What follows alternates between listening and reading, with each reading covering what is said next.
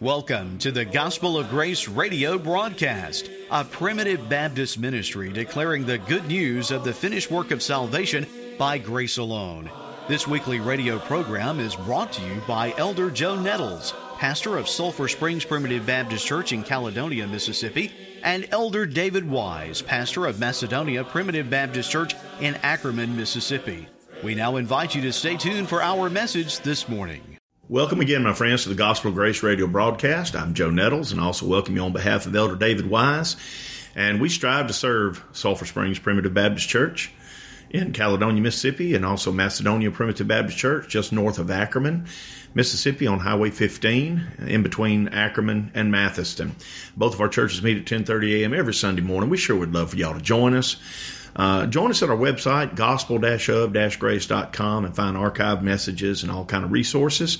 If you have opportunity, go to Sulphur Springs Primitive Baptist Church Facebook page, hit the like button, uh, activate the notifications, and it'll let you know every time we go to live worship, which is every, every Sunday morning at 10:30 a.m.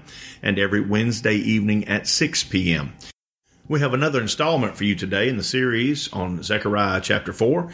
And we hope that after this hymn, you'll be, tune in, stay with us, and uh, we'll be right back with today's message.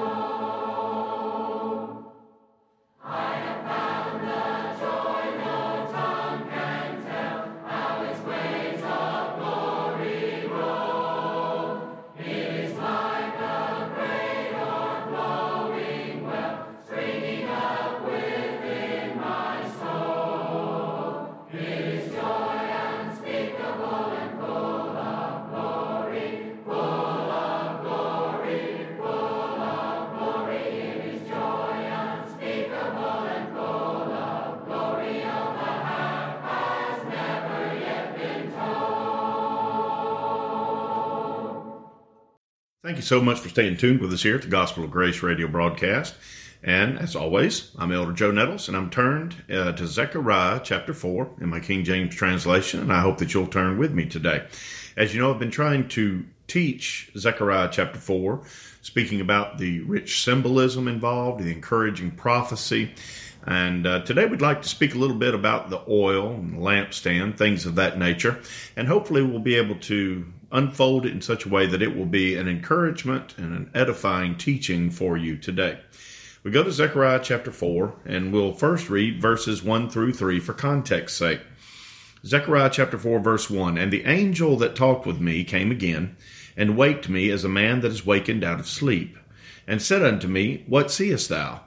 And I said, I have looked, and behold a candlestick, all of gold, with a bowl upon the top of it, and his seven lamps thereon, and seven pipes to the seven lamps, which are upon the top thereof, and two olive trees by it, one upon the right side of the bowl, and the other upon the left side thereof. And then we forward just a little bit toward the end of this chapter, and we go to verse 11. Then answered I and said unto him, What are these two olive trees upon the right side of the candlestick and upon the left side thereof? And I answered again and said unto him, What be these two olive branches, which through the two golden pipes empty the golden oil out of themselves? And he answered me and said, Knowest thou not what these be? And I said, No, my Lord. Then said he, These are the two anointed ones that stand by the Lord of the whole earth. The term anointed ones in the Hebrew can literally also, according to my middle reference of my Bible, mean sons of oil. So here, obviously, we have two faithful servants here, sons of oil, anointed ones that stand by the side, uh, one side and the other of this lampstand. In today's message, Lord being my helper, I'd like to consider again, as we said, the golden lampstand, the bowl upon the top of it, and the oil that comes from those two olive trees. What do these things mean? What spiritual lessons can be learned from all this beautiful imagery that we read here in Zechariah chapter 4? Well, as I taught you in previous messages, the lampstand refers to the church of Jesus Christ in this day in which we live. The oil is emblematic of the Holy Spirit, its power, and the light of revelation that the Lord has given to each and every one of us today to be able to see and to know His truth and to rejoice in the finished work of Jesus Christ. Now, taking these things into consideration, let us first examine the meaning of the golden bowl at the top of the lampstand. Now, remember, the lampstand is emblematic of the church and also, it points to the lampstand that was in use in the tabernacle service in the Old Testament. Okay? It is the light of the world, so to speak. So here we see the golden bowl at the top of the lampstand. Though there were golden pipes bringing oil from the two olive trees, there was yet an oil supply upon the top of the lampstand that was independent of these. This is emblematic of the Lord's inexhaustible, unending supply provided for his church. And I posit for you today, kindred, that this indicates an inextinguishable heavenly preservation of the church upon this earth. Now, Jesus asked a question regarding faith being on the earth upon his return, whether the faith that we see, the faith that we walk in, will it remain? Can it be extinguished from the face of the earth and history? And uh, we go to Luke chapter 18. We're going to read verses 6 through 8. And the setting of this is the parable of the unjust judge. And the Lord said, this is verse 6, and the Lord said, Hear what the unjust judge saith. And shall not God avenge his own elect? What does elect mean? Those that he has chosen, which cry day and night unto him, though he bear long with them? I tell you that he will avenge them speedily. Nevertheless, when the Son of God cometh, shall he find faith on the earth? Now, when we look at this question in context, it seems to imply that there may not be faith upon the earth at his return. Despite stressing that the Lord, who has never forgotten his elect, will certainly intervene and avenge his beloved people speedily, he then asked this question as if it could not be taken for granted that faith will be upon the earth at his return. What are we to conclude from this? Well, first off, as always, let us rightly divide the word of truth. That means we need to compare Scripture with the other embodiment of Scriptures. We just can't take one passage and run with it independent from all of the other inspired passages in the Word of God. We must see it, in a sense, as a whole. When we look at the entire body of New Testament Scripture, we can easily see, friends, that there will definitely be faith within individuals at His second coming at the very least. Why do we say that? Because we know that there will be elect children born again of the Holy Spirit, remaining alive upon the return of Jesus Christ. I mean, you could just go to 1 Thessalonians chapter 4 verse 15 for one of many texts that prove this. Now, if one is born again of the Spirit of God, then they have the fruit of the Spirit, which one of which is faith, according to Galatians 5:22. Faith is the gift of God, according to Ephesians 2 and 8. It is instilled into the heart and soul of every born again child of God. Though that faith may be very rudimentary, it may lack a lot of knowledge, yet it is still that sense in the heart and soul of born again children which causes them to seek after God and His truth. It's by that faith that we're enabled to believe the gospel truth of Jesus Christ our Lord. Therefore, knowing that according to the Bible there will be elect children alive and remaining at that day, it also means that there will consequently be faith alive at that day. Knowing that, I conclude then that Jesus must have been speaking of the church, or the called out, militant, visible church of Jesus Christ, which is comprised of individuals with faith. In other words, will there be found upon the earth at the return of Jesus Christ an identifiable body of faithful believers who are striving to worship the Lord in spirit and in truth, seeking to hold to the right doctrines and practices they find taught in the scriptures. Well, thanks be unto God, we have multiple scriptures that indicate plainly that the church as a militant body will still be active, even though she may be greatly persecuted and diminished here upon the earth at the return of Jesus Christ. Now, here are just a few. We go to Matthew chapter 16, verse 18. Here in Jesus Christ's exchange with Simon Peter, he says, And I say also unto thee that thou art Peter. Peter's name literally means little stone. Well, here he's teaching about an entity that is built upon the rock, Jesus Christ, but yet it is comprised of many little stones or little pebble stones or aggregate stones that build it up. He say, and I say also unto thee that thou art Peter, and upon this rock I will build my church, and the gates of hell shall not prevail against it. That's a very encouraging thought, is it not, regarding the church? That not even the gates of hell should prevail against it. And what he means by that is, I believe this whole world in which we live is just teetering upon the edge of the precipice of hell and just waiting for the return of Jesus Christ who will topple it all off into destruction and condemnation. But friends, we will not be included in that because we, as part of the church of the Lord and Savior Jesus Christ, will not be prevailed against by any of the powers of hell. Here he said, I will build my church, and the gates of hell shall not prevail against it. And I venture to tell you, you could not find a more powerful, uh, evil, carnal entity in this universe other than what is referred to there as the gates of hell. So we have confidence that the church will be here. Go to 1 Peter chapter 1. We're going to read verses 3 through 5. Blessed be the God and Father of our Lord Jesus Christ, which according to his abundant mercy hath begotten us again unto a lively hope by the resurrection of Jesus Christ from the dead, to an inheritance incorruptible and undefiled, and that fadeth not away, reserved in heaven for you. Now he turns to you under consideration. Verse 5, he says, Who are kept, that means guarded, protected, by the power of God through faith unto salvation ready to be revealed in the last time.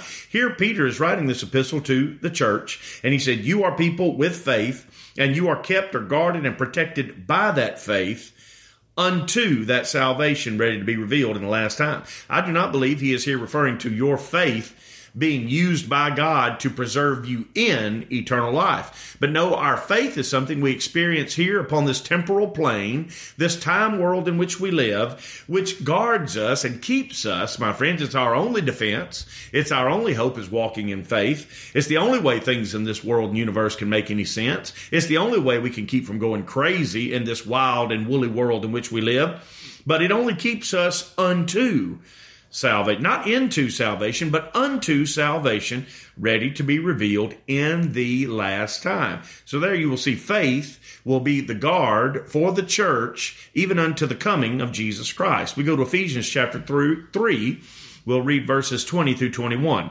Now unto him that is able to do exceeding abundantly above all that we ask or think, according to the power that worketh in us, unto him be glory in the church by notice glory in the church by Christ Jesus how long throughout all ages world without end amen I don't think you could misunderstand that unless you had great help to misunderstand it. That throughout all ages, world without end, the church of the Lord and Savior Jesus Christ will be visible, will be present, and will be rendering glory unto God through Jesus Christ our Lord.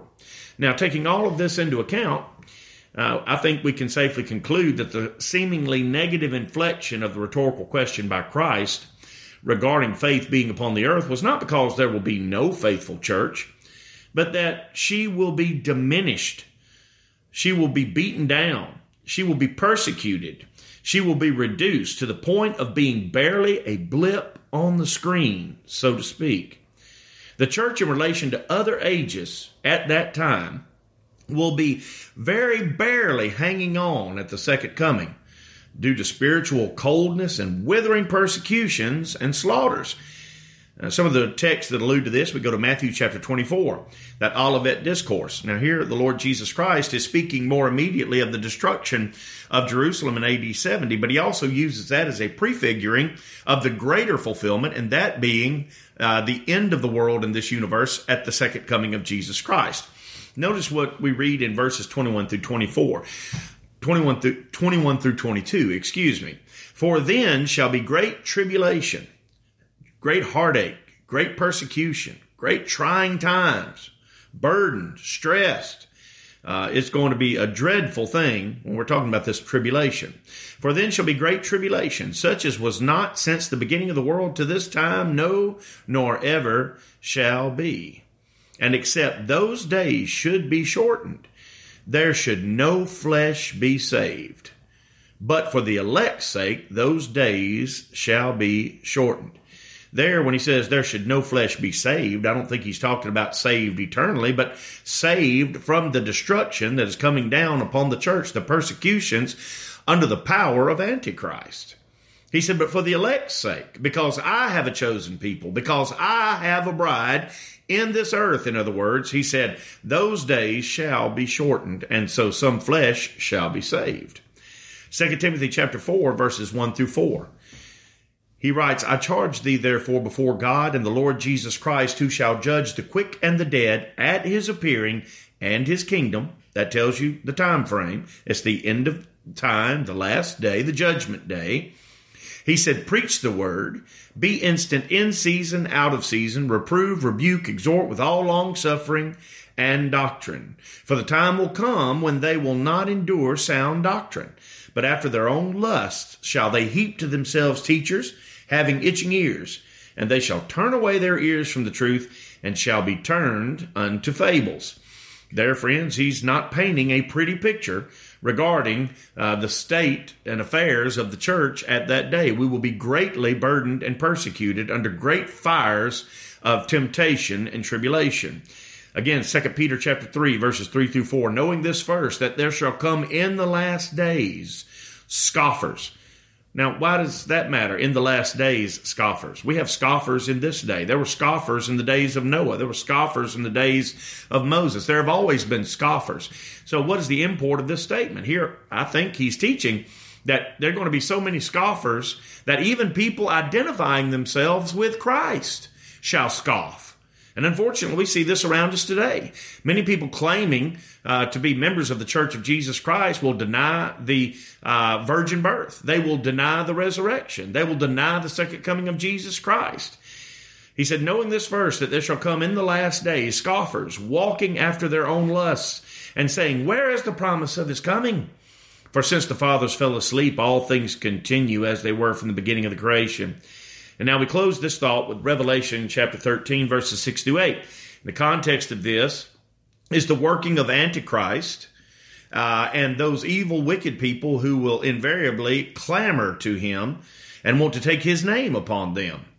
In Revelation 13, verse 6, and he opened his mouth in blasphemy against God, to blaspheme his name at his tabernacle and them that dwell in heaven. And it was given unto him to make war. Notice, it was given unto him to make war with the saints and to overcome them.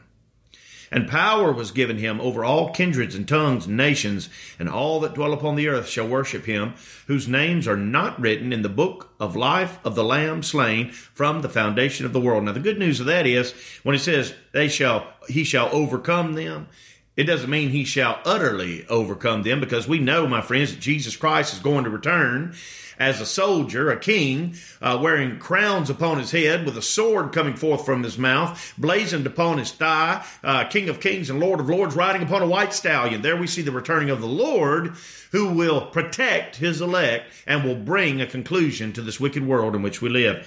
But yet, what is invariably taught there is that the Church of Jesus Christ, to a large extent, will be overwhelmed by the wave the waves, the tsunami waves, as it were, of wickedness and persecution in this world. Now, while it rends our hearts to consider it, the visible church at the coming of the day of judgment may be minute, may be bedraggled and on the verge of being extinguished. However, though diminished and stressed, present she shall be all the same. She has a bowl of spiritual oil from on high that provides that guarantee. Now, don't allow this grievous thought to discourage you. It's meant to encourage you in the Lord's power and promises. Now, you may think, well, I'm encouraged that Jesus will keep his church, but the thought of her inevitable decline is just sickening uh, beyond reason. It said, it, you know, if this is true, why should I even try? to serve with the church in making disciples, to serve and to labor with the church in trying to make things better. Friends, don't fall into that fatalistic mindset. Firstly, remember that it could be yet millennia before Jesus Christ's return. That is a date we are not meant to know. We get up in Christ Jesus every day, balancing the hope for his return today with anticipation for tomorrow that may be better for our children and grandchildren. While knowing his return could be imminent, yet we still pray, preach, live, and love with a desire to see a more blessed future.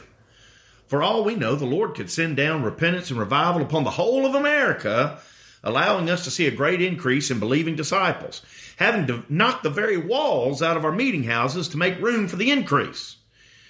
Granted, now, sometime past that increase will be the prophesied decline in persecution. It's somewhere on the other side.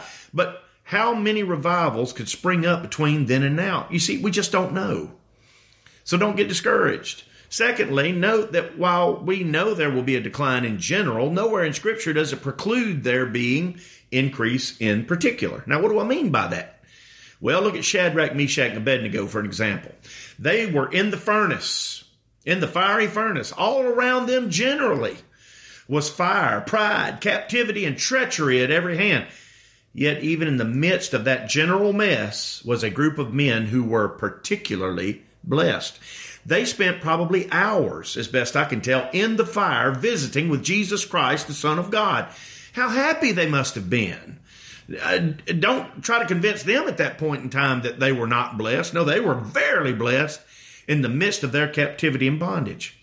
How did this particular blessing come about? It was a direct result of those three Hebrew young men pouring their effort, prayers, courage, and sacrifices onto the spiritual fire. They would not have experienced what they did had they withered under persecution and peril. Another example of particular blessedness in the midst of general terror we find in Acts chapter 9 verse 31. Now, the context of this, this was right after Saul of Tarsus was stricken by the Spirit on the Damascus Road. Now, true, he was taken out of the equation of those seeking to kill the Christians. Jesus uh, broke that dog from sucking eggs. But even so, the atmosphere in general at that time was still persecution and slaughter against the church. That still remained. However, the oil that was poured onto the church's flame by Ananias' faithfulness in going to Saul he was obedient and went to Saul. Now, by Saul, later we know him as Paul, by his brave preaching, and by the church's trust in the manifest power of the Spirit in that situation. And that had to be a lot of trust, knowing they knew the reputation of Saul of Tarsus. All of that served to fan the flame of the Spirit in that day, my friends. And it was said in verse 31 then had the churches rest, R E S T, rest throughout all Judea and Galilee and Samaria and were edified. It means they were built up. The, the, the flame was fanned, it was fed, it was raging. And they walking in the fear of the Lord and the comfort of the Holy Ghost were multiplied. You see, in the midst of persecution and a very real potential for destruction, they had rest. Seems counterintuitive, doesn't it? It does unless you've experienced it. Friends, I thank my Lord Jesus Christ I've experienced it. This is what it means to let the oil from your tree, believer in Christ, pour into the fire of the lampstand. Though the guarantee is given that the flame of the church will never be extinguished, that flame can certainly be fed and increased by your oil of the Spirit being piped into it. In our text, I believe that the two olive trees on the lamp's side represented, at least in that immediate context, the high priest Joshua and the ruler Zerubbabel, those servants of God. Uh, these men had to look past their present circumstances. They had to look past the Jews, fear and trembling. Those Jews that they served, they were greatly afraid and intimidated. They had to look past the earthly king of their own physical captivity and by faith trust that all their efforts were pleasing to the Lord of hosts, who reigns yet forever in heaven. I ask you today, dear olive trees, under the sound of today's teaching, are you adding your oil to the flame? Are you doing what you can? It's not ever, ever, ever in vain. Paul wrote to the Corinthian church, 1 Corinthians 15 58, but thanks be to God which giveth us the victory through our Lord Jesus Christ. So that's verse 57. Then in 58 he says, Therefore, my beloved brethren, be ye steadfast, unmovable, always abounding in the work of the Lord. For as much as ye know that your labor is not in vain in the Lord. Even if you don't get to see the fruit of your faithfulness in your lifetime, the promise to us is that it is 100% profitable. Should we be those who lie down on the bed of ease, taking for granted that the church will exist whether or not we do our part? Perish the thought, friends. The Spirit has made you a vessel of oil. Now divest yourself of it. Pour it out. Work it out of your born again soul so it will make the flame brighter. Paul taught that to the church at Philippi. Uh, he taught that unto Timothy. You see, when he told him that we need to spendo or be poured out as a drink offering, he said, But watch thou in all things, endure afflictions, do the work of an evangelist, make full proof of thy ministry. For I am now ready to be offered. That means now I'm ready to be poured out. Every bit of the oil of the Spirit the Lord has given me, I'm ready to divest it, to pour it out as to the honor and the glory of the Lord and to the good of the church. He said, I've fought a good fight, I've finished my course, and I've kept the faith. Oh, today, listening friends, I encourage you to defy, defy discouraging times, your own doubts and fears, and do as did Paul and the three Hebrew boys, the saints of Zechariah's ministry, and millions of Christian saints before us. Decide today to quench not the spirit, but rather be a faithful rivulet of oil, converging together with the streams of other believers to the fueling of that same fire in Christ Jesus. Oh, I encourage you to come to Sulphur Springs Primitive Baptist Church, Macedonia Primitive Baptist Church today, or some Primitive Baptist Church in your area and hear the truth and rejoice in it and pour that oil upon the flame, my friends. You'll never, ever, ever have a day or a moment of regret about it. Until I'm able to speak with you again about such noble and wonderful subjects, may the grace of the Lord Jesus Christ guide and be with you all.